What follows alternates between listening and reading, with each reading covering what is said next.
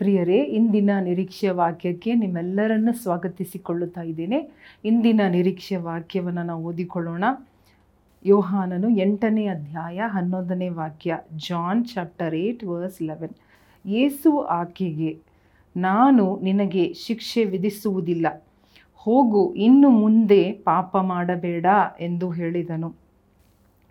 ಇಲ್ಲಿ ನಾವು ವಾಕ್ಯವನ್ನು ಓದಿ ನೋಡುವಾಗ, ಇಲ್ಲಿ ಸಂಭವ, ಈ ಒಂದು ಅಧ್ಯಾಯವನ್ನು ನಾವು ಓದಿ ನೋಡುವಾಗ ಯಾವ ರೀತಿಯಾಗಿ ಪಾಪದಲ್ಲಿ ಸಿಕ್ಕಿ ಬಿದ್ದ ಒಂದು ಹೆಂಗಸನ್ನು ಕುರಿತು ನಾವು ನೋಡುತ್ತಾ ಇದ್ದೇವೆ. ಪಾಪ ತುಂಬಿದ ಅವಳ ಜೀವನ ಯಾವ ರೀತಿಯಾಗಿ ಬದಲಾಯಿತು. ಯೇಸುವಿನ ಬಳಿ ಬರುವಾಗ, ಯೇಸುವಿನ ಬಳಿಗೆ ಅವಳನ್ನು ತಂದು, ಒಂದು ಕಡೆ ಯೇಸುವನ್ನು ಅವರು ಪರೀಕ್ಷೆ ಮಾಡಿದರು, ಯೇಸು ಏನನ್ನುತ್ತಾನೆ ಎಂಬುದಾಗಿ. ಯಾಕಂದರೆ ಧರ್ಮಶಾಸ್ತ್ರವು ಹೇಳಿದೇನೆಂದರೆ, ಇಂಥ ಪಾಪ ಮಾಡಿದವರು ಅಥವಾ ವ್ಯಭಿಚಾರ ಮಾಡಿದವರನ್ನು ಕಲ್ಲೆಸೆದು ಕೊಲ್ಲಬೇಕು, ಶಿಕ್ಷೆ ವಿಧಿಸಬೇಕೆಂಬುದಾಗಿ ಅವರ ಧರ್ಮಶಾಸ್ತ್ರವು ಹೇಳುತ್ತದೆ. ಅದನ್ನು ಪರೀಕ್ಷೆ ಮಾಡುವುದಕ್ಕಾಗಿ ಅಲ್ಲಿದ್ದ ಫರಿಸಾಯರು, ಶಾಸ್ತ್ರಿಗಳು ಯೇಸುವಿನ ಬಳಿಗೆ ಬಂದು, ಈ ಸ್ತ್ರೀಯನ್ನು ನಾವು ಪಾಪ ಮಾಡುತ್ತಾ ಇರುವಾಗಲೇ ಅವಳನ್ನು ಹಿಡಿದುಕೊಂಡು ತಂದೆವು ಎಂಬುದಾಗಿ ಮುಂದೆ ನಿಲ್ಲಿಸಿ, ಧರ್ಮಶಾಸ್ತ್ರವು ಇವಳನ್ನು ಕಲ್ಲೆಸೆಯಬೇಕು, ದಂಡಿಸಬೇಕು, ಕೊಲ್ಲಬೇಕು ಎಂಬುದಾಗಿ ಹೇಳುವಾಗ ನೀನು ಏನು ಹೇಳುತ್ತೀ ಎಂಬುದಾಗಿ ಹೇಳುತ್ತಾ ಇದ್ದರು. ಆಗ ಯೇಸು ಸ್ವಾಮಿ ಹೇಳುತ್ತಾ ಇದ್ದಾರೆ, ಅವರನ್ನು ನೋಡಿ ಅನೇಕ ಕಾರ್ಯಗಳನ್ನು ಹೇಳಿ, ಅದಾದ ಮೇಲೆ ಎಲ್ಲರೂ ಪಶ್ಚಾತ್ತಾಪ ಪಟ್ಟು ಅವಳ ಮೇಲೆ ಯಾರೂ ಕಲ್ಲು ಎಸೆಯಲಿಲ್ಲ. ಅವರೆಲ್ಲರೂ ಹೊರಟು ಹೋದರು. ಇವಳು ಮಾತ್ರ ಅಲ್ಲಿ ನಿಂತಿದ್ದಳು. ಇವಳನ್ನು ನೋಡಿ ಯೇಸುಸ್ವಾಮಿ ಹೇಳಿದ ಮಾತು, ಅವಳು ಏನು ಹೇಳಿದ, ನಾನೂ ನಿನಗೆ ಶಿಕ್ಷೆ ವಿಧಿಸುವುದಿಲ್ಲ, ನಾನು ನಿನ್ನನ್ನು ಕ್ಷಮಿಸುತ್ತಾ ಇದ್ದೇನೆ, ನೀನು ಹೋಗು, ಆದರೆ ಇನ್ನು ಮುಂದೆ ಪಾಪ ಮಾಡಬೇಡ. ಒಂದು ವೇಳೆ ಪಾಪದಿಂದ ನಾವು ಕಷ್ಟವನ್ನು ಅನುಭವಿಸುತ್ತಾ ಇದ್ದೀವ, ಪಾಪದ ಪರಿಣಾಮವಾಗಿ ಅನೇಕ ಕಾರ್ಯದಲ್ಲಿ ಸಿಲುಕಿಕೊಂಡು ಒದ್ದಾಡುತ್ತಾ ಇದ್ದೀವ, ಅಯ್ಯೋ ದೇವರು ನನಗೆ ಶಿಕ್ಷೆ ಕೊಡುತ್ತಾನಾ, ನನಗೆ ಶಿಕ್ಷೆ ದಂಡನೆ ಇದೆಯಾ ಎಂಬುದಾಗಿ ಯೋಚನೆ ಮಾಡುತ್ತಾ ಭಯದಲ್ಲಿ ಜೀವನ ಮಾಡುತ್ತಾ ಇದ್ದೀರಾ.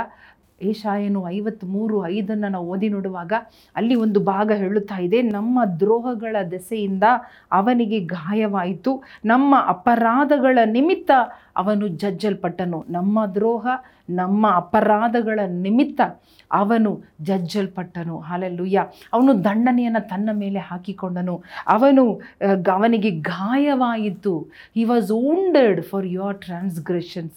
ಅದು ನಮ್ಮ ಪಾಪಗಳಿಗಾಗಿ ಗಾಯಪಟ್ಟನು. ಆದ ಕಾರಣ, ಆಮೇನ್, ಆದ ಕಾರಣ ಇವತ್ತು ನಮ್ಮ ಪಾಪದಿಂದ ಬಂದ ಎಲ್ಲ ಕಷ್ಟಗಳು, ಶಾಪಗಳು, ಇನ್ನು ರೋಗಗಳನ್ನು ದೇವರು ಬಿಡಿಸುವುದಕ್ಕಾಗಿ, ಅಲ್ಲೆಲ್ಲೂ ಇನ್ನು ಮುಂದೆ ಪಾಪ ಮಾಡಬೇಡ ಎಂಬುದಾಗಿ ಅವಳನ್ನು ಕ್ಷಮಿಸಿ ಸಮಾಧಾನದಿಂದ ಕಳಿಸಿದ ಅದೇ ಯೇಸು ಇವತ್ತು ನಮ್ಮನ್ನು ನೋಡಿ, ಹಲ್ಲೆಲೂಯಾ, ಸಮಾಧಾನ ಪಡಿಸಿ ನಮ್ಮ ಪಾಪಗಳನ್ನು ಕ್ಷಮಿಸುತ್ತಾ ಇದ್ದಾನೆ. ಮಾತ್ರವಲ್ಲದೆ ಪಾಪದಿಂದ ಬಂದ ರೋಗಗಳನ್ನು ವಾಸಿ ಮಾಡುತ್ತಾ ಇದ್ದಾರೆ. ಆ ಒಂದು ಸೌಖ್ಯವನ್ನು ಹೊಂದಿಕೊಳ್ಳೋಣವ. ಆತನು ಕಲ್ವಾರಿ ಶಿಲುವೆಯಲ್ಲಿ ಆ ಒಂದು ಗಾಯ ಹೊಂದಿದ ಕಾರಣ, ಆತನು ನಿಮ್ಮ ದ್ರೋಹಗಳ ನಿಮಿತ್ತ, ನಮ್ಮ ಪಾಪಗಳ ನಿಮಿತ್ತ, ನಮ್ಮ ದ್ರೋಹಗಳ ನಿಮಿತ್ತ ಗಾಯಗೊಂಡದ ಕಾರಣ, ಹಲ್ಲೆಲೂಯಾ, ನಮಗೆ ಬಿಡುಗಡೆ ಉಚಿತವಾಗಿದೆ, ಸೌಖ್ಯ ಉಚಿತವಾಗಿದೆ.